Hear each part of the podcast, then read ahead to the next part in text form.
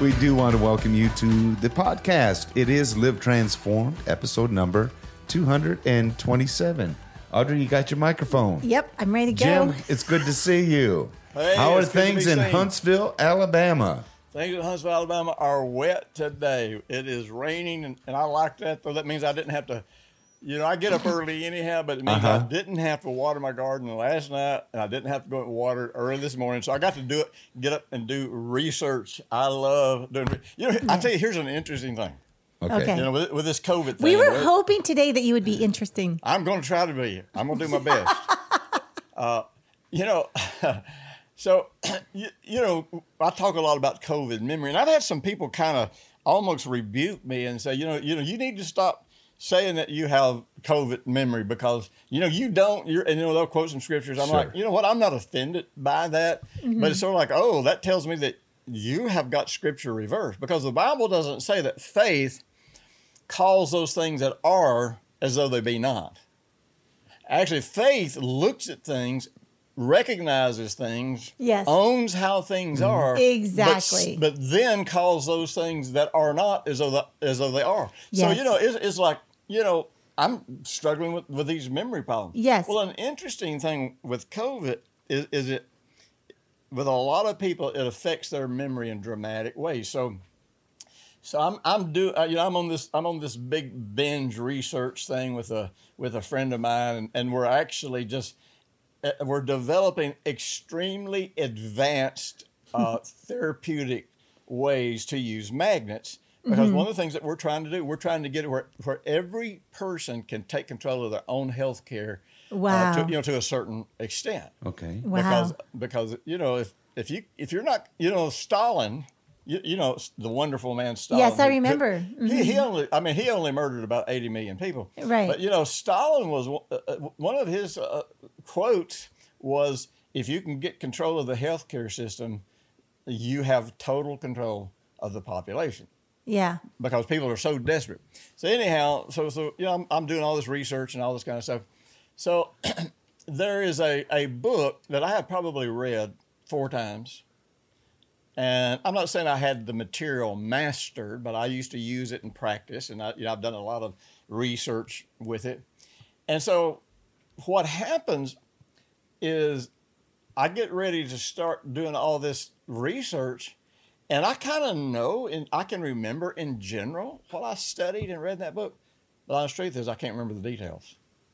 So I'm having to go back and relearn things, relearn information mm-hmm. as if I had never learned it before. Wow. It's a In a good lot thing you love. It's, it's a good thing you love learning because I know that's a love for you. Like I, I bet Oh, yeah. that when you go back, you just love mm-hmm. learning. Mm-hmm. Like Yeah, that's kind of the way I look at it. Like, you know what? I'm Yeah. just going to I'm going to believe God that this time I'm going to see things I didn't see before. and- exactly. you know. Who knows what kind of layers that are going to happen to you because you you're re- you're relearning it. So if anybody you- out there is dealing with that, I, I just want to encourage you. Yeah. you know, it, it's sort of when we have these kinds of challenges. I, probably almost everybody out there at some time or another has faced sleep problems. And one of the things, you know, everybody in my family has had sleep problems. My mother, my brother, my sister. You know, I- you know, I used to, I used to run on a couple hours sleep a night, and I would do that for you know a week, ten days, and then I'd crash and sleep for about twenty four hours. But that's what my body would do. I mean, it wasn't because I was abusing anything. It was there was just something messed up in me physiologically, hmm. Hmm. and uh, uh, so one of the things I discovered in working through sleep problems is that if you want to exacerbate sleep problems, when you wake up in the middle of the night, get frustrated or angry about it. and what I have found is that many people, we could solve their sleep problems, you know, within a reasonable length of time, but they got to solve that attitude Yeah. they got to solve that reaction of waking up and getting angry and Yeah. and, Yes, and, right. and then I'm they get so mad themselves that I'm awake right now. they get themselves so jacked up that they can't go back to sleep. Right. Right. Well, that's kind of the way it is when you face any of these kinds of situations. That's what I'm, ha- you know, like in this situation, I'm looking at books right now, going, I sort of know what this is about, but I can't remember the details. And uh, uh, so, if I get frustrated, then that exacerbates the problem. Yes, yes. But if I just go back to peace, and you know, last Yeah. week we were talking about a lot, lot about patience. Just go Yeah. back to pe- Yeah. peace and patience, yes. and just say, okay. Uh, you you know, how many times, and you guys have done this, and you know, Rick Trussell, you know, who he and I worked together for since 1975. And one of the things we always learned was if we ever shot a video, man, we'd get under a time crunch and, you know, something would go wrong. And you, man, we'd go out there and spend an, you know, I were shooting a video. And at the end of it, computer messes up, something goes wrong. yeah. And the thing that we found was if we would both just stay in peace, Yeah. the next version of it that we would video Sure. would be better than way better than the first one. Mm-hmm. And I'm not saying God orchestrated. And I say a lot of people go goofy with that and say, see, God did that so we would get a better version. No. No, it, it, it just happened. But anyhow, all that say, stay in peace, stay in patience, Stay like we in were talking about peace. last week. I really love that, just that reminder. And, and it really sets us up for what we want to talk about today. Yeah. So I, I'm really glad that you mentioned all that. Well, I, I woke up at four thirty today, and Yeah. I stayed at peace. I didn't get angry. I looked at the clock, and it's like, oh, good. I got another forty five minutes to sleep. Yeah. And did you go back to sleep? I sure did. I love Yeah, it. I- love it. Yeah, there's mornings. it. I got time. I- It's a gift to me. Like if I wake up about five thirty, is you know if I feel good, and then the way I look at it is all right. Before everybody else in the world gets up and starts emailing me and calling me, and and I got all these salute, all these problems I got to solve, I can go shoot some good videos. Yeah. And, Wow. and if I get you know then if I get sleepy about ten thirty. I used to. I don't know if you guys ever struggle with this. I'm not sure why we're going down this path, but we're, Right. we're going No, down. we're we'll, we'll see what happens. But Yeah. you know, um, the everybody in my family had a really good work ethic. Now, my, my brother was a criminal, but he worked hard at it.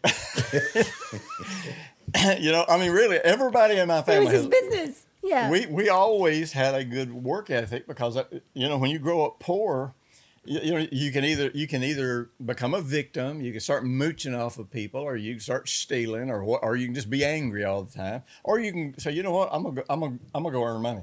And that's that's what we did, particularly me and my sister. We, my sister and I both, we went out early and got jobs, and um, you know started buying our our school clothes and all that kind of stuff. But you know, when you overuse your strength, having a good work ethic means you feel you struggle with feeling guilt if you're mm. not working. Mm-hmm. And so for years, and one of the things I think that drove me into chronic fatigue, it, it, I mean, even though it was it was ultimately the, the the breaking point became some antibiotics that I was given, two different kinds of antibiotics that I shouldn't have had mm. together, but mm. they, that's what they gave me. And so I ended up in chronic fatigue, five months in bed. You guys know the story. Mm-hmm. Years of years of struggling with, with you know fatigue issues. Um, but uh, one of the things I think that eventually wore me out so bad was I would feel guilty if I slept late or if I wasn't working. Hmm. And uh, you know, it took some hard work to get me past that. Yeah, Uh, yeah. Because it really, you know, the reason why is because I was actually just um, thinking of two words that I've never used together, but being divinely frivolous is like it might you might go what that's Yeah. an oxymoron but I, you look at the world and just Did you say a I was a moron? What? what? What are you saying? Are you attacking me? yeah. But to be divinely frivolous, like if you go way up and take a big picture and watch everyone just running around doing all this stuff and looking worried and trying too hard and trying to get everything done and, and worried about time, worried about money, worried about all these things. And you think, wait a minute, is this what I was on earth to do? Is just to work really hard to make enough money to pay the bills until I get old enough and then my body will wear out and then I'll cross Croak. over. Croak. right. Exactly. And you, you have to think, then have we missed the whole thing? Have we missed the entire that, that's why where I came up with that divinely frivolous. There's something about if we can ha- get deal with our guilt, like you said, you did Yeah. the heart work for guilt, where we can enjoy, enjoy, enjoy moments, and and that connecting with the moment and connecting with God, it's important. You know, uh, by way of just wanting to encourage people, I don't want people to get the idea that every time I recognize a problem, I, you know, I, kind of try to do heart work as a way to attack it and solve it and fix it and all that kind of stuff. But but what I have found, and, and this was the terminology I used for a lot of years because people could hear it, they could they could get it. You know, I, I'm not saying this is the right terminology. You know, a lot of times we just use the terminology that we know will connect with people. Yeah, exactly. But you know, for for decades, I used to always say that that God's God speaks the language of peace, mm. which would say if you're not in peace, no matter hmm. what God says, you're gonna you're gonna twist it to the Christ, current crises that you created. Hmm. You know, the mind that creates the problem cannot fix the problem. And so you, you can't get into your intellectual mind thinking the way you've always been thinking and being under all this stress and all this kind of stuff and actually hear what God is trying That to say That is so good, Jim. So I know that that's not a correct terminology. Is that is that uh, God's language is peace? Because in reality, the environment that you can hear and move with God in is peace. Right. And that and in peace you start being able to to to hear this, you know, hear this language of yes, God. yes, yes. And so uh I don't really ever try to fix myself. Mm-hmm. Uh, and that's one of the way, one of the ways I stay at peace. You know, I have a good a buddy here, man. Me and him have done uh we have done medical research together for decades. We're, we're probably 25 years into doing research together. And uh, this guy is, is phenomenal. I have learned so much from him. Uh, but um, you know, he he he said one- he said one day back when he was a young you know a young man and a young believer, he you know that, uh, and his wife nags him a lot, and uh, so you know she is always trying to fix him. But like ever, anytime anybody's trying to fix you, they are not trying to fix you for God.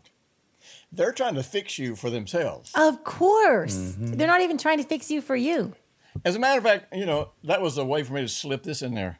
All Yeah. of you who are trying to fix somebody, you're Yeah. not doing it for God. You're Yeah. not doing it for the other person. You are doing it for you. Uh, if you turned on the podcast just for that, I mean, seriously, Oh, yeah. because we all, I, I don't know about everyone else. I'm just going to admit for me that I do, I, I can fall into that when I, Oh, we when I all can can. just, um, for someone around me just needs to improve a little or, or get some Yeah. help, you know, For my benefit. for my, and then for me, let's,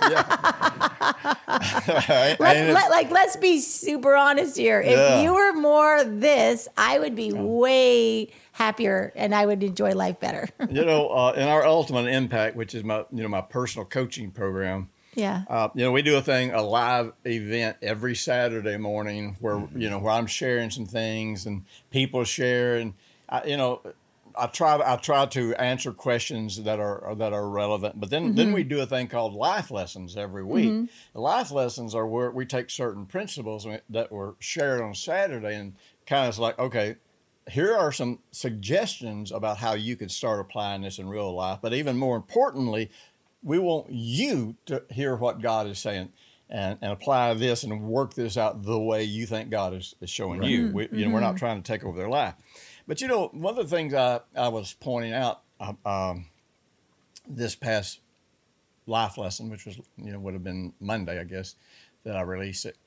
Uh, but one of the questions, one of the questions or our concepts that I put out there is this: Are you putting as much effort into developing your life and character as you are into developing other people's life and character? Yeah. I mean, what what would happen if the effort that you're putting into making your kids better, if you put it into making you better? Right. And in your thought life, Yeah. like if it, what, what you're thinking about, are you Yeah. thinking about you or are you thinking about others? So you know, and so now, now that uh, uh, uh, that thing about divine being Uh, divinely frivolous. frivolous. Yes. You've done the same thing there that I did with God speaking language peace, in that you took a word. You know, like I wouldn't necessarily use that word for No. if I was defining strict No. theological boundaries. No. I know you wouldn't Never. either. but it is a word that connects. It is a concept. Eh, right. And and so, you know, I understood after I pastored for, you know, for probably about eight or ten years, I understood that people backslide because they need a fun break. Because they don't know Yeah. how to they don't know how to be a believer and have fun and enjoy. Mm-hmm, And uh, you, you know, one of the things that has happened to me a lot, if I get around people that are way too serious, Yeah. uh, they usually don't like me much because they think I am too frivolous. Right. But but the truth is, I just don't take myself all that serious. Take God serious. yeah. Take life pretty serious. Yeah. But the, but the truth is, I know that if I'm not enjoying this journey, at some point I'll quit. Right. And I think of those words serious. Like, I don't want to be too, I can be 100% sincere without being overly serious. Oh, like, Oh, yeah. I can be sincere and absolutely sincere. But when it moves over to serious, it just Yeah. kind of throws in that feeling that isn't Yeah. peaceful. It throws in that feeling I've got to fix someone. I've got to make this better. And even heart work, like you were saying about I did some heart work. It's not about fixing yourself. I've realized more and more when I'm doing heart work, I'm just finding a place where I needed to be loved by God. And I just go, wow. Like I check my emotions because, wow, that's where God wanted to love me. And he found that spot where I needed, or when, when I wake up in the middle of the night and I get angry and frustrated, that's an area where God wants to love me there. It's always an invitation to be loved. Always. It's always know, an um, invitation to be loved. because of how we're created. You know, we are created to live an abundant life. Yeah. We don't we don't even have the capacity to endure unhappiness. And that, that's really Wow. one one of the ways that people uh, di- twist and distort the gospel is because we don't understand how God created us. Therefore, when we start becoming discontent, we have to create some circumstance theology. We have to create mm. something that justifies that discontentment because we don't know how to just flow with God and realize this discontentment is really just an indication that that you know life around me has changed. So how however I've been handling it really ain't working anymore. Yeah. And so discontentment usually is the forerunner to transformation, to take it to take it the next step. Hmm. And so, you know, so if I'm discontent, just just like this thing I figured out about myself and and overworking mm-hmm, and mm-hmm. um, abusing a good work ethic, taking it too mm-hmm, far. You know, um, as a child, and some of you have heard me tell this story before. As a child, my, you know, my, my father would show up about once a month.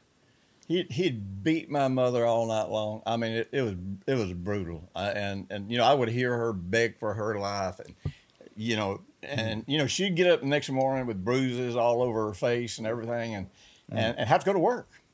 And you know, he'd lay his sorry self in bed, you know, while she went to work, and then so she would have to cover up all these marks, all these bruises, you know, with makeup, and and you know, we didn't have a car, so she would have to walk into town to go to work, and she worked for nineteen dollars a week, and and raise all of us, you know, you know, raise kids, put white food on the table if she could. And the thing we, of course, the thing we had to always watch is every time my dad would show up, he'd steal all the groceries that we had, and if he could find any money in the house, he'd steal that, and then he then he would leave and take that to his whores that, you know, that he pimped out and lived with, and and we would be sitting there destitute. You know, we wouldn't even, we a lot of times we wouldn't even have heating in the winter because he would steal he'd steal I mean he'd steal anything. He'd steal the coal, he'd steal the heating oil, he'd steal the kerosene, anything of value that he could use, he'd steal it and take it with him when he left.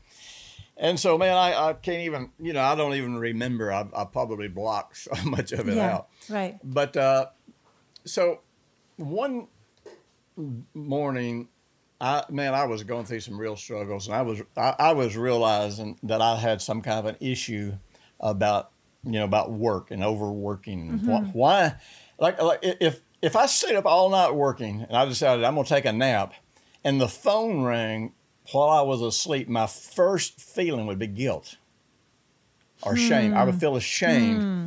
that I wasn't up working. Mm-hmm. And man, it was it was a torment. And I would just I just jump straight up out of bed and go back to work. You know, whether I was tired, exhausted, or whatever.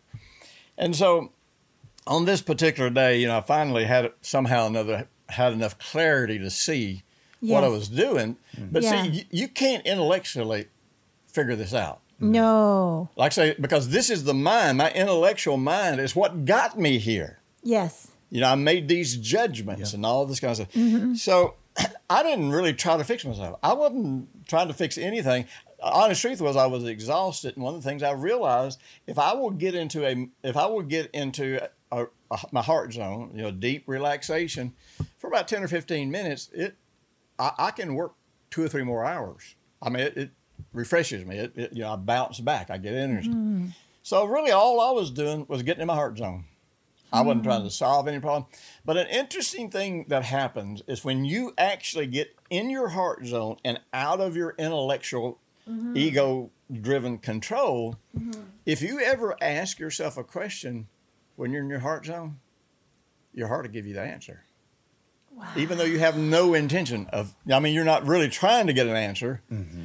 And I've had this happen to me so many times where I would just oh, ask a question and it's like, bam, there would be an explosion, and I'd get the answer. And I would usually revisit it when it happened, see it, and all that kind of stuff. So, so you know, I was just relaxing, meditating, communing with God, and, and I started thinking about you know, you know how, how I had this problem with overworking. And I thought, and I just said, I just kind of said to myself, I didn't ask God, I wasn't praying, but I just said, I, I, I wonder, wonder how I got this way. That was it. Hmm, yeah. Suddenly, I saw this video in my mind, yeah. and I was about four years old, maybe five years old, and my mom was getting ready for work, and you know, and my dad had already gone. He, you know, he'd kept her up all night, beating on her, and uh, you know, just tormenting her and tormenting us, and and so in this, I'm watching this video. You know, which is what was actually a, a memory that had been deeply buried. You, you never forget anything; it's there. The question is, how are you relating to it? How are you managing it? And so, uh, so in this, as I watched this unfold, I was a little, I was crying because you know my mom being abused, and you know, mm-hmm. I, and I knew she'd been up all night long, and I knew what he had put her through, and she was going to go to work, and man, I was, I was brokenhearted over it. Wow. So I said, what, please stay home. You know, pl- please just go to bed, go to bed, you know. And I just wanted her to go to bed and rest, you know, have, have a few mm-hmm. hours rest. And so she, she looked at me and she said, son, as long as I am able, I have to work. Now remember, information plus emotion right. is how things get written on your heart. But the problem is, it's not really. See, the information isn't always what someone says. It's how you It's- interpret it. Yes, and all the emotion Mm-hmm. around it and how Oh. it experienced. Yes. And so, I developed that belief at, like I say, four or five years For- old. as long as I As can. long as I'm able, as long I as I have, have, to, to, work. work. I have to work. Wow.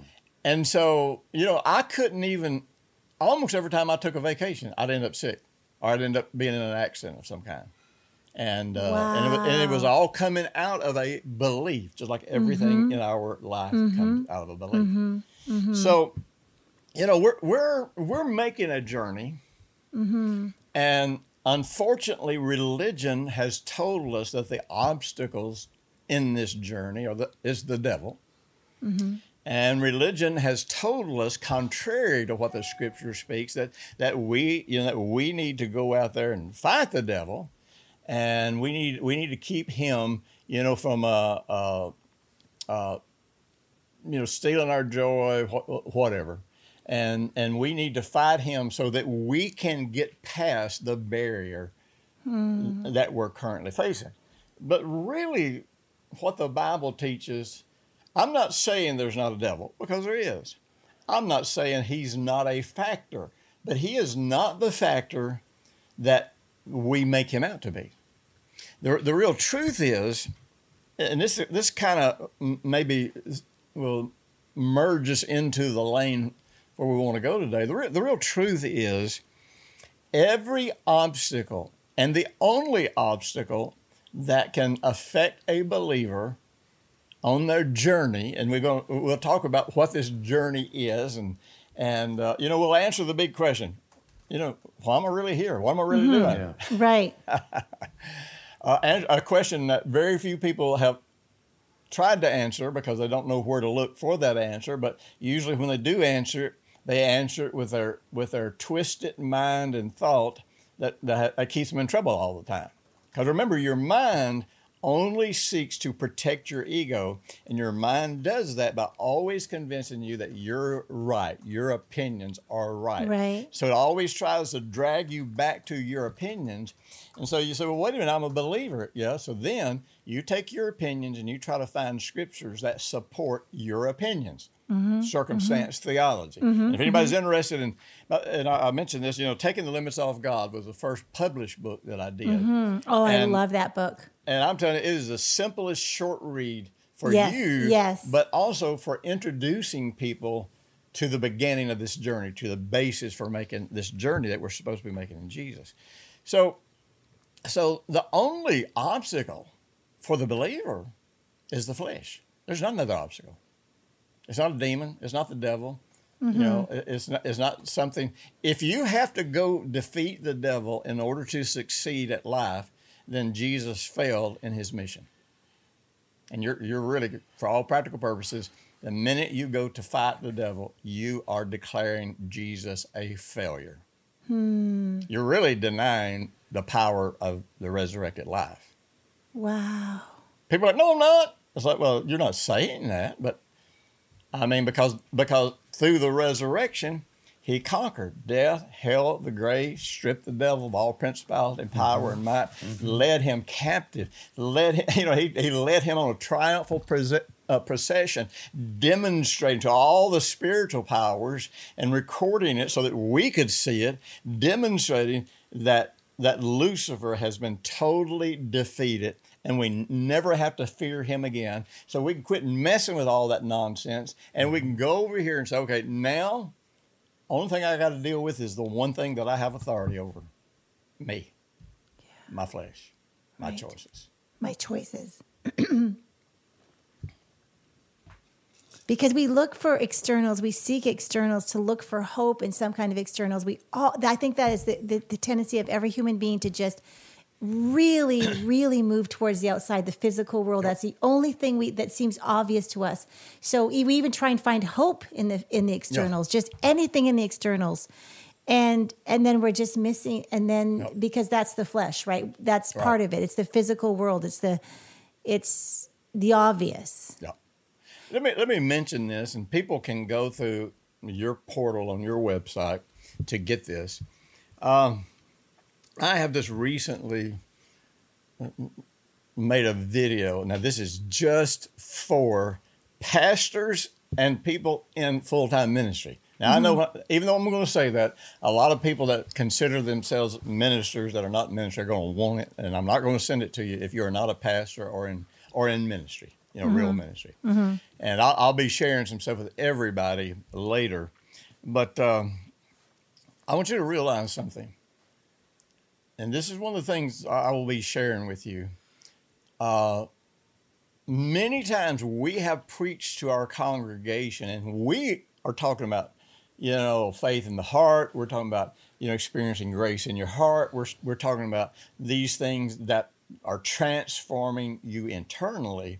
But too often, the listener, the hearer, is listening to that, and really they're not interested in that. They're just like the Jews were the first time Jesus came to them, and they're saying, No, what we really want is someone who is going to be the conqueror to the outside world. We're not mm-hmm. really Right. interested in, in Right. conquering And ourselves. this whole journey in the Yeah. inside. Right. And so I, I just want you to understand something. I can say this with absolute certainty. There will be, in the not too distant future, a great falling away in people that have been following this message of grace and peace and faith, righteousness, and how good God is. And they're going to do it because even though you were trying to teach them to do something internally between them and God, mm-hmm. they heard and they desired to do something where God would change the outer world. Outside. Right. Right. And um, you can help those people. Yes. And uh, I'm going to release a series of free videos. I'm going to start with videos for pastors and ministers only. And then I'm going to expand that and I'm going to give you tools to help you prepare your people because I'm telling you what, the people who are looking for this message to solve external problems. Mm-hmm. Now, external problems can get solved. They Yeah. often do get solved. Yeah. Mm-hmm. But that can't be the goal. That cannot. It just twists it if it does. Yeah, it twists into something selfish Yeah. Mm-hmm. and self-centered. Uh, that, that's just all about making life easier point. for me. Mm-hmm. Yeah, uh, and so so And- you know I'm going to give you some tools to help people m- make a course correction. And and you know when, when when God shows me these things and and gives me these warnings uh, to share with other people, that means we got time to do it. That's right. but and we then, can't mess around. And then you're also saying there's a, there's um you have a, a something going on right now where if people purchase the audio messages of Heaven on Earth, Yep. they'll get the Heaven on Earth digital copy of the book as well, the Yeah. ebook. Okay, so we'll put all that on livetransformed.com for anyone who wants to do that. And by the way, th- you know, let me just say this, and this I don't know how this is going to come across, but you know, I don't make offers like this just just to expand my contact list. I don't Right. I don't even make offers like this necessarily to make money. Right. You know, uh, one of the things that God has been so faithful to me is that I generally He generally prepares me for what's coming next. Mm-hmm. And so every time that- in every time in the last 49 and a half years there's been a transition, I'm usually about a year ahead of it. Mm-hmm, And that not because I'm smart, because I'm not that smart, but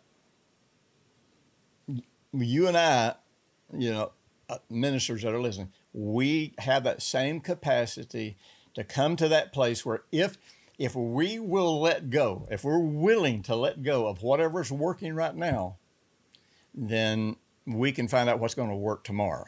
Wow. And, and if we're not willing to let go of what's working now in our ministry or our church, then the real truth is our faith in ministry or for ministry is not really in Jesus. It's in uh, it's in the way we do it. It's in our system. Right. Right. Right. Be willing and you can slip go. into that. You slip into that. Never intend to. Never plan to. So anyhow, And, but you know, come, gonna go just through. I'm, okay. Go, ahead. through our website, Live Transform. I'm just Yep. going to repeat what you said because it was worth repeating. If unless we're willing to let go of what's working now, then we might miss what's ahead. Yep. And you were talking about yesterday, just yesterday, when we and you guys, the listeners, I know that you are this because you're on this journey with us. You're in the same place as us here. But when we cannot emphasize enough getting into our heart zone how, if you want to call it that meditating just getting to that that just communing with god hanging out with him in the in your secret place in the garden of your heart however you want. There's all we could use a million terms but when we get to that place just yesterday i had you know you could call it i don't i literally have taken the word busy out of my vocabulary because i don't like that because that just um, demotes anything hurry, anything busy. That does not say peace to me. I had a full schedule day, I'll say that.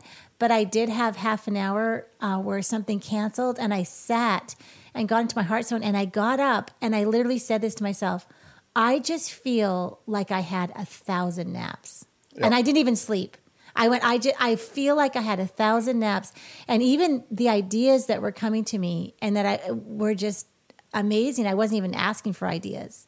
But anyway, I just wanted to encourage you and just underscore, you know, what you were saying, Jim, that the value of, I guess that's where that frivolous to be, that's where I got that divinely frivolous thing.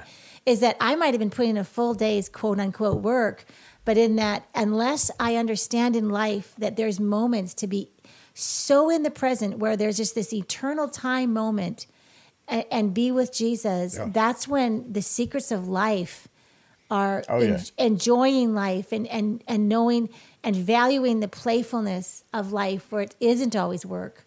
Yep. That's when we hear the secrets. Absolutely. Absolutely. You know, one of the things that I point out real often is this. You know, there's, I have spent my all, all of my life with God pretty much first and foremost seeking to know and understand God. Now, a lot of people say, well, God's beyond understanding. No, he's not. He has made himself. Un- now, there's a lot of things I'll, I won't understand uh, until until I see him face to face. But God has made so many things understandable to us. You know, I was thinking today, man, this this scripture just kept coming to me. It just would not. I mean, I'm telling you, I couldn't make myself quit thinking it.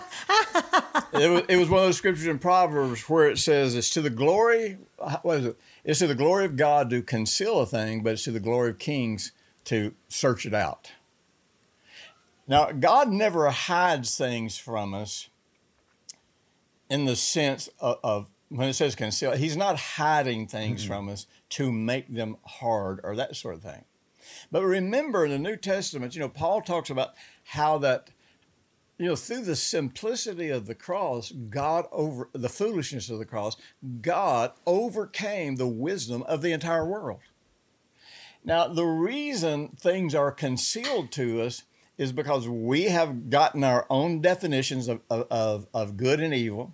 We've gotten our own definitions of wisdom and foolishness. We've got our own definitions of fun and and and you know eh, we, we and definitions are so important. You know, uh, what Orwell has a book, and I, can, I don't remember the exact title. People can look it up, but you know he was the one that wrote the book 1984. Yeah, George Orwell. hmm George Orwell. He has a really interesting book about uh, language and definition. Did we talk about this a month or so ago? No.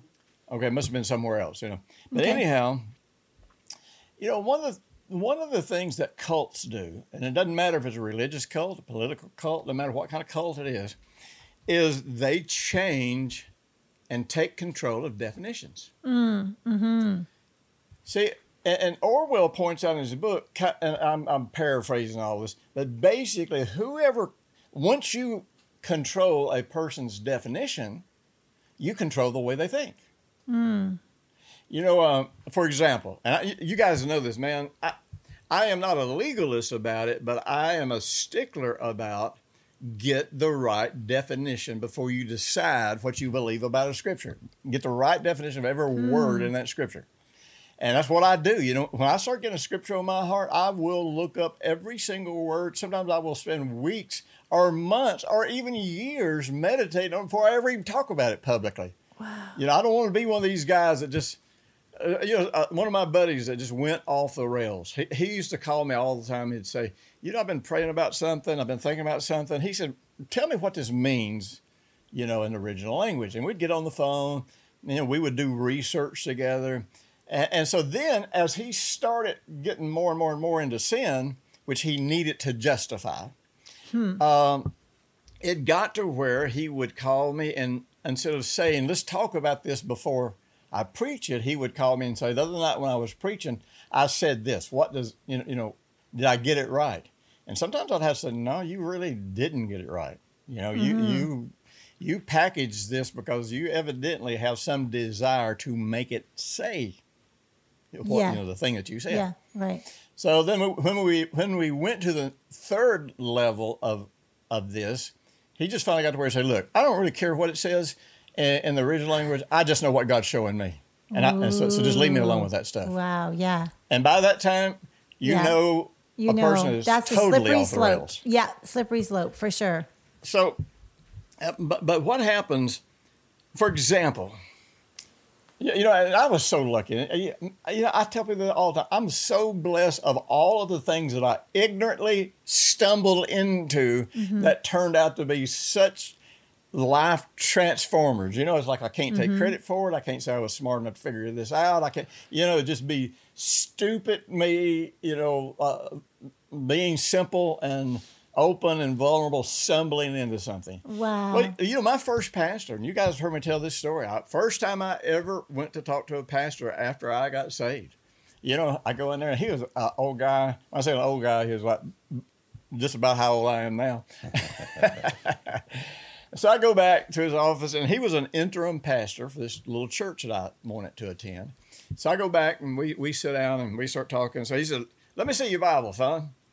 And I was kind of embarrassed because the only Bible I had was a Gideon's Bible that I'd stolen out of a hotel.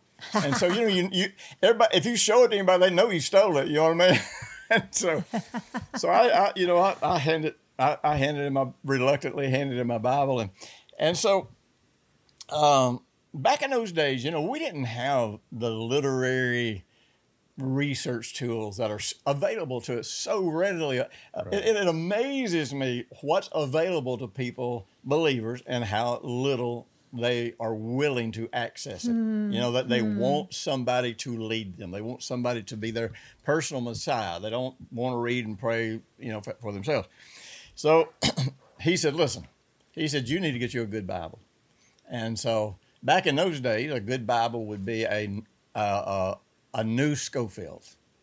Uh, y'all ever heard, of the Scofield Bible? Oh, sure. Absolutely. Yeah. Well, the Scofield Bible, and he said, now when you get this Bible, and he showed me, he said, now you see these little, and he showed me how that, you know, when they got a little letter here, you go over here or you go to the bottom of the page and you look up that that letter, like there's an A beside this word, go down and see what it says. And he says, always read every introduction to every book that you read so that you understand this is who this was written to. This is this is what they were trying to solve. And then he said, "M- but most of all, don't ever take a Bible word and look it up in a Webster's dictionary. He said the hmm. Bible wasn't written in English. So then he reaches ah. back and he pulls out, which is not a very good you know language tool, but it was good back then. You know, about, Right. that's about all you got. It was a Young's Analytical Concordance, mm-hmm. and he showed me how to look up words in Hebrew and Greek and Aramaic in this in this concordance.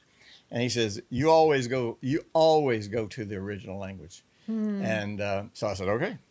And so that's Wow. you know, that's I, I where don't it started. And that's, where the where- journey began. Yeah. And that's where it keeps continuing to go. So, um, and what's interesting is the advice that he gave me, putting putting me in conflict with that particular denominational group theologically.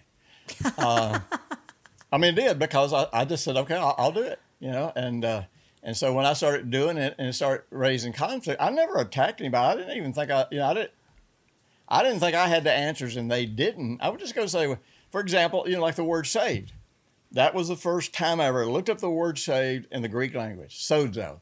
Saved, healed, blessed, prospered, protected, made whole, set apart. So basically, you start realizing that the word saved really has been limited by religion to just getting your ticket punched to go to heaven.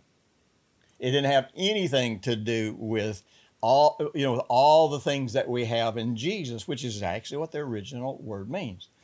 So stop and think about it. 18, 1900 years ago, you know, uh, Christianity, which I don't even like using that word, but Christianity had been hijacked by religion.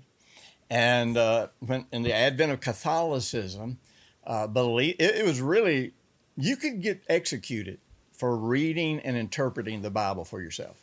Only the priest could. So they kept it in Latin. So, you know, all these poor peasants are sitting there going to church because they're told they'll go to hell if they don't, and uh, and turning their crops and their wealth over to the church because they're told they'll go to hell if they don't, and uh, and so they're sitting there in a boring s- service that's in another language. They have no idea. All they know is if I don't do this, God's going to kill me. That, that was their that was their understanding because you know that's that's what they had been told. So, so if you read the Bible for yourself and you looked at how Jesus ministered to people, so those those priests they were going, I can't do that. So I got to create some circumstance theology here. Right. So, so w- we've got to kind of elevate Jesus to something other than a man filled with the Holy Spirit. Because if we really let it out that he's a man with the Holy Spirit, people will want to know why we're not doing that.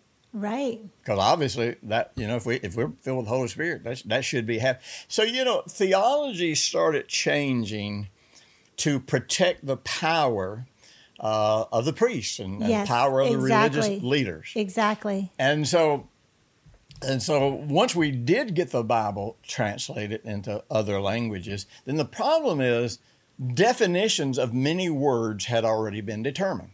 Right. You know, in our in our school of ministry, when I go through teaching verse by verse, one of the things I always point out is now this word, and I can show you why and how to recognize this. You know, there are some words that you realize that the differences in translation, you realize those differences in translation are because the- the language, English language, has changed. Mm-hmm. But there's a lot of words. It is clear they were deliberate mistranslations.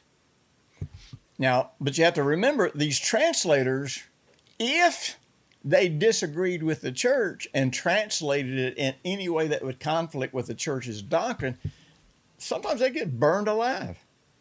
I mean, so you're kind of like, no, I think it's. I, no, pretty- I think I know. I, I think I know big consequences. I think I'll do it your way Yeah. so I can save my life. So, so then we get, we get, you know, seven, 16, 17, 1800 years of the word saved means your sins have been forgiven. Mm-hmm. So now, once we have defined a word, then first of all, in our brain, and you know, the brain is the physical processor for the mind.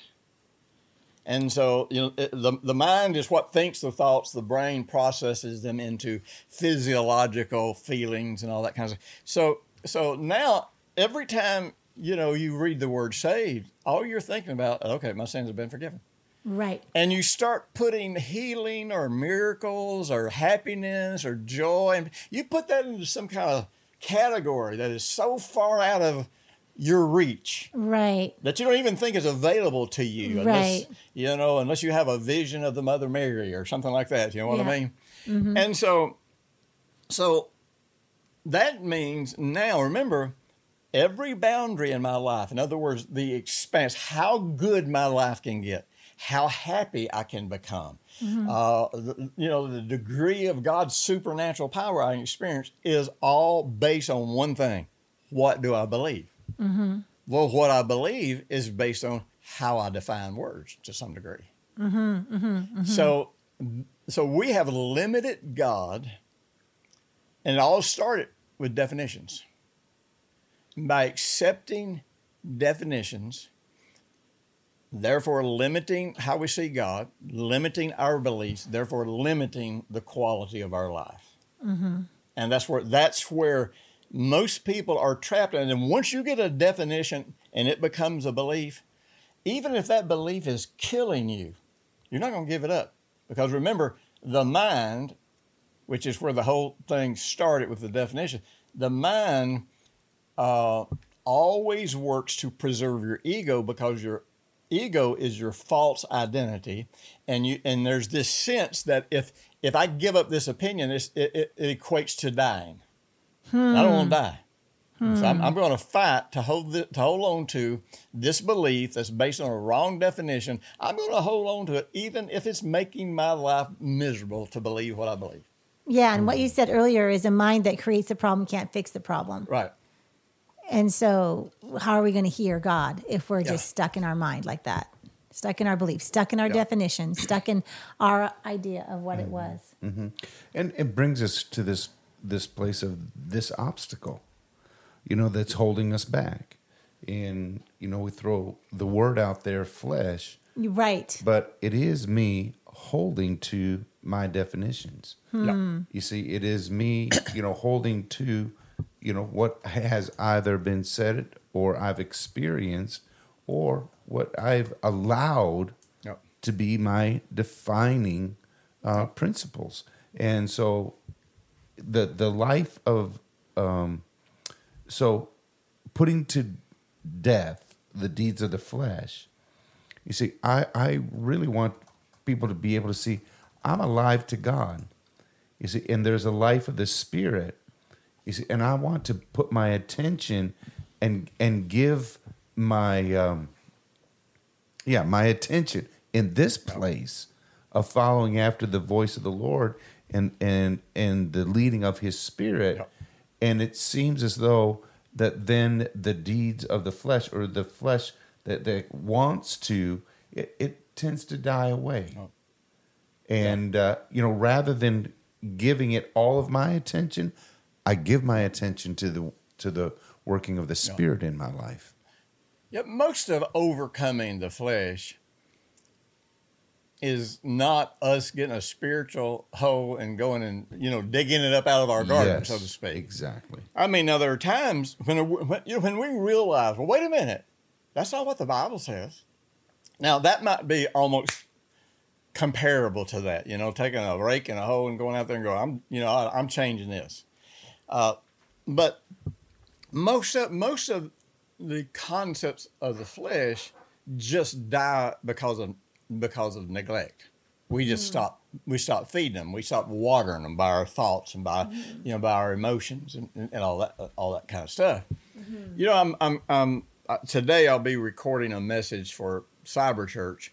You know, I'm, I'm, I'm doing a, a, a starting a new series, and um, since we, since, since I canceled World Changer Weekend, I'm going to be teaching the series that I was going to teach Okay, that weekend. Good. And the, that series is called Above, Never Beneath The Biblical Secrets to Always Winning. Mm, that sounds so and, good. uh, you know, that sounds to so many, so many people are so cynical, so disappointed, have lived such a defeated life. They hear a title like that, they're done. It's like, I don't want to listen to this. This is going to be a bunch of pie in the sky nonsense, da, da, da, da. but we're going, I'm going to take you down this journey. But one of the things that we have to understand is uh, God has an opinion. We have an opinion. Now, if I'm going, if I'm going to, if if I, if God is my spiritual GPS, so to speak, Eh, if I- if I'm going to follow God, I've got to trust what He's saying is the way to go, is the way it's going to work, is the way my life is going to come together. So God's got an opinion. I've got an opinion. Now, how did I get my current opinion? Well, that current opinion was it, it was either taught to us, and because we accepted it, we implemented it, and because we implemented it, and that was our belief, then then it was fulfilled the way we were taught. And you know, it's what we call a self fulfilling prophecy. Prophecy, right? You know, so- somebody somebody tells you you're stupid and going to fail all of your life. Well, what do you do? You you believe that, then you go out and you live like you're stupid, and you do fail, and you say, "See, here's the proof. I'm stupid. I'm always going to fail because here's the evidence. This is this is what I've got right here." Mm-hmm, mm-hmm. and but God, that's like that's like God's view. That's not God's opinion. That's not that's that's not the way God sees the situation. So then there's another way that we get our opinions, and that is, you know, we can either start with information that we come to believe, and then eventually it becomes self evident to us. That's our experience. Or we can do just the opposite, where as children we grow up in certain environments where things are happening repetitively, and so we accept that as our normal. And so anything that becomes normal to you establishes your world paradigm, establishes your self paradigm, and really even establishes your your paradigm of God. How how big is God in my life? And so now I am basing my interpretation of the Bible, my understanding of God, I'm basing everything on what I have experienced up until this point in life. And so basically, I am saying God is no bigger than my life experience, which is mm. basically the functional understanding of what sin is, because sin is any belief that diminishes who God is Yeah. and therefore diminishes who we are. And then mm-hmm. we are forced to live within the boundaries of these definitions, concepts, and beliefs that that have become our normal. Said so well. Well, I don't feel like I said it very well because that's man, that's that's one of those concepts you got to get It's a lot. You and- just and said a it. lot. You, that was a lot to say. And I You feel know, that you there- communicated there was a that. book, and it's of all people, it was sent out by Jerry Falwell. Uh-huh. Now, Jerry Falwell, uh, I, I didn't care much for Jerry Falwell on a lot of ways, but I tell you, I did come to value what he was good at. Y- You know, back in the seventies, you know, Jerry Falwell was one of the, you know, one, one of the biggest things happening in America as far as Christianity goes, and but he was always kind of legalistic and negative, and so you know, I just didn't pay much attention to him. So he, he would come on late Sunday night, I think. So one Sunday night, I was like, I was up, I was bored, and you know, back in those days, there were only three stations. You know what I mean? Right. you know, we didn't have two hundred. we re- we remember, Jim. We're old too. Well, you know, because I, I, I can remember when at, at midnight, you know, When the that thing picture came the on. Indian Yeah. and the, uh, Yeah. would come on to and, and that would you'd hear They'd the national off. anthem and Yeah. and that was that was it for the day. Yeah. Yeah. But anyhow, so one night I was like, man, I'm just bored to death. I'm not ready to go to sleep. And the Lord said, watch Jerry Falwell. I'm like, I don't want to watch Jerry Falwell. I don't like Jerry Falwell. I don't agree with him theologically. You know, I, I don't want to watch him. God's like, and you know, God's so interesting because he don't really argue with you. No. He doesn't really try to prove all the ways that he's right. He just goes, watch Jerry Falwell. you know, and I'm like, you don't get it. I don't want to watch Jerry Falwell, you know?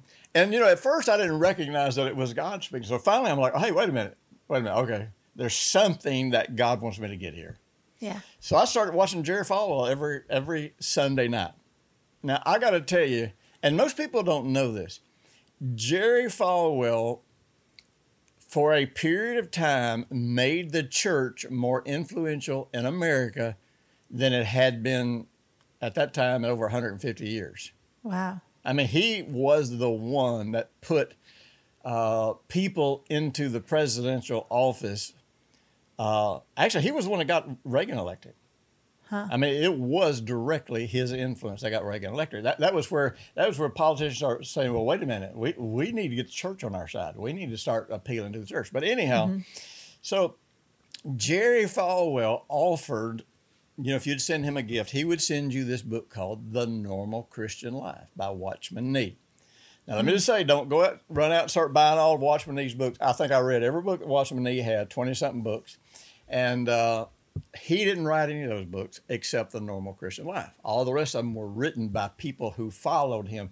After he died, he had a cult like following that started taking his sermons and rewriting them. And, and buddy, I'll tell you, they take you, they got good stuff in them, but they take you to some places where you will get stuck and you cannot find your way out of how you're going to get stuck.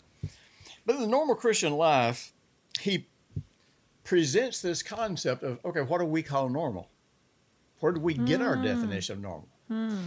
And he tells this story about how he he was sick, and man, he was in bad bad shape, and somebody came and was you know ministering to him, and basically said, "Look, Bible says that by Jesus' stripes you're healed."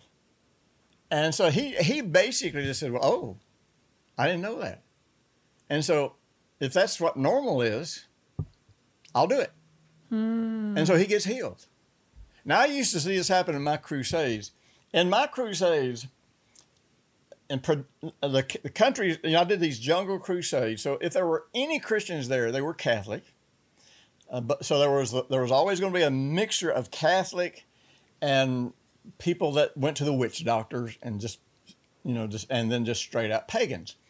And so um, what I discovered is is the Catholics didn't know anything was in the Bible, and their their whole approach to God was superstition. And so what I found was, if I could convince them that something was in the Bible, they would just go, "Oh, okay, then I'll do it." And, and it was that easy to get people healed. You know, I just I would just sh- show them the scripture, and they just go, "Oh, di- didn't know that was in the Bible. Okay, I'll do it." And they would get healed. They get saved. They get baptized in the Holy Spirit. It was, it was the Right. easiest It was your normal. ministry. Yeah, it was normal. And so once, so Watchman Nee brings out this concept. He says, if a person comes on the scene that ministers more like Jesus did, you know, as a man filled with the Holy Spirit, if anybody comes on the scene doing anything, winning the loss, then they are considered to be above average. They're not average or mm, normal. They're right. there's something special about them. And so basically, what we have come up with as a definition of normal for Christianity Right. is actually pretty much what the Bible would consider a backslidden Christian. Wow. and so, by defining normal, once we mm-hmm. define something as normal, once it fits into our life, you know, experience, and, and we come up with a definition, then the problem is we can be really comfortable with a with a life that really is not very fruitful, not Right. experiencing much of God. But we got a ticket punched to heaven. And so our sense of normal gives us a false peace, even though it alienates us Mm. from all that Jesus did through his death, burial, and resurrection. So then we get this idea that if you really want the good stuff, now man, you you know, Now you got to make sacrifices. Now you got to give up your life. Now it's going to be hard. God's going to test you and put you through all this stuff. Now, it's- and so the idea of getting above our definition of normal has a religious, uh, ascetic, ascetic, You're right. You're totally right. that's all about suffering and About some kind of sacrifice. yeah, it's going to be about sacrifice. If you're going to want more than normal, you're going to have to sacrifice. You might as well just settle. So, And it's actually alienating us. So next week, I- you know, we're doing what we always do. Yeah. We're giving foundations to somewhere that we want to go. Right. So This next is week. this is not the full picture here. Right. This is just saying you probably need to consider the possibility if you're listening to this and you're taking this serious, then then I want you to consider what do I call normal? What have Hmm. I accepted as normal? Yeah. Yeah. That's an it- important question. It is. Yeah. Is it normal that I struggle with Yeah. the same sins over and over again? Is it normal Yeah. that I never get healed? Is it normal that I don't experience any aspect of salvation Mm-hmm. other than how religion has defined it? Right. And you know what is what is my sense of normal, but then also would that then possibly be the obstacle? You know Yeah. that seems Sure. to be holding you back. The opinion. the is there flesh. yeah, That, that opinion or as well do you feel as though in your walk with god you're ready for a break you know you just want to Yeah. take a time out you want to have a fun break Yep. and let, because it's just gotten a little too boring dull uh, difficult Yeah. and if walk stagnant if walk with Jesus isn't fun, then I feel like we're really missing that. Like to me, Mm-hmm. normal is that walking with Jesus is Yeah. fun and exciting. yeah You know, I, I got an email from someone, and I know I know that we need to stop Yeah. for this this segment. But I Yeah. got an email from someone from a story that I told. I don't remember if it was with you guys. You know, like I said, I speak several times a week Yeah. you know, with different groups and different places. So sometimes I just, no, I think it was in Ultimate Impact. But, yeah, I told this story about a guy that uh, he and I graduated from the same uh, college. And we actually ministered together. And really, for a long time, we were incredibly close and incredibly compatible. And so, you know, I was going out and winning the loss. And, you know, and he knew he had way more experience than I did. He had better theological understanding of things than I did. But one of the differences was every I, everything I learn, I learn it because I think I need to put this in practice. Mm-hmm. This is how I, this is how I have an incredible life. Mm-hmm. So you know, man, I'm I, I'm out doing in, in the first charismatic church I ever went to. I'm doing what I did in the Baptist church. I'm filling it up with converts. Yeah. Well, so then you got these pastors there that I don't know if they, I don't know if any of them, I don't know if they'd ever read, led anybody to the Lord, particularly outside of an altar call. So this concept, they started developing this concept about me that really what I had and the reason I was winning the loss and had this because really I wasn't normal. I right, was somehow right. unique. Right. And uh, I, th- my friend, at one point in time, he said, "Look, Jim," he said, "You know, you're not like everybody else." He said, "You know, the Bible," and he, uh, you know, he somehow or another got this interpretation. He Says, "You know, the Bible says some are called and few are chosen." He said, "Jim, you, you're one of the chosen ones." He said, "Your whole conversion, everything that's happened to you, just is not what fits in." So, Wow. so I was kind of put in this above. I didn't want to be in that. I didn't No. want. I didn't see No. myself that way. No, no. But that was the only way he could understand his life. it's the only way he could and his excuse his life. Yeah. And so, but what happened over time, and I made a lot of mistakes. Listen, I, you know, sometimes when I talk about these conflicts I've had with, you know, religion, I, I'm not saying it was all anybody else's fault. I'm just saying, is it, you know, as much me a lot of times it was them.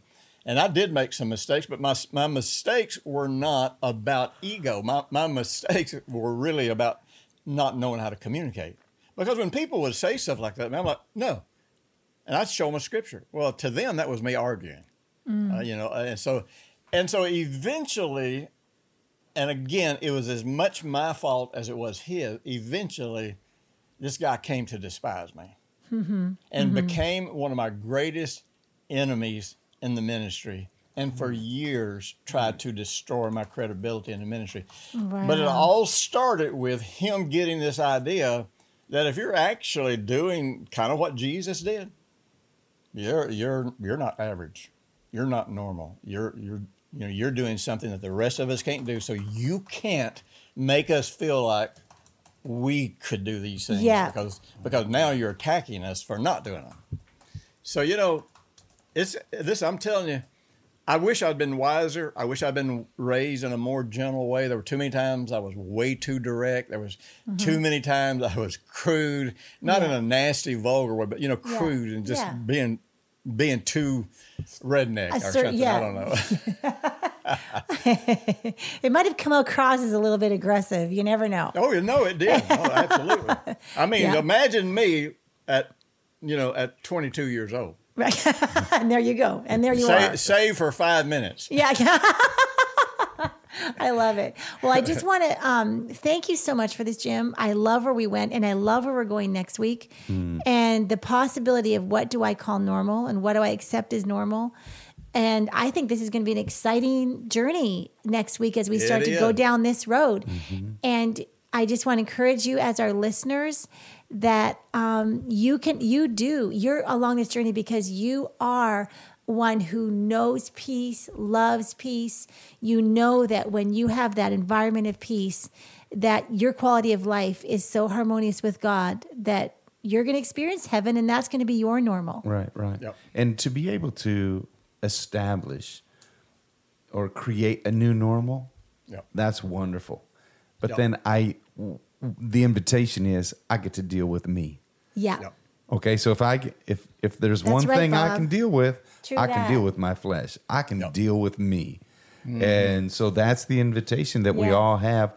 And so, anticipate, you know, the, the boundaries of your life being expanded. Yep. You know, growing, and uh, just allowing your heart to be transformed and to be made new. I love that, Bob. Good. That's so good. Thank you so much, Jim. Thank you, Jim. Thank I you. loved I it it. as usual, as normal. Always.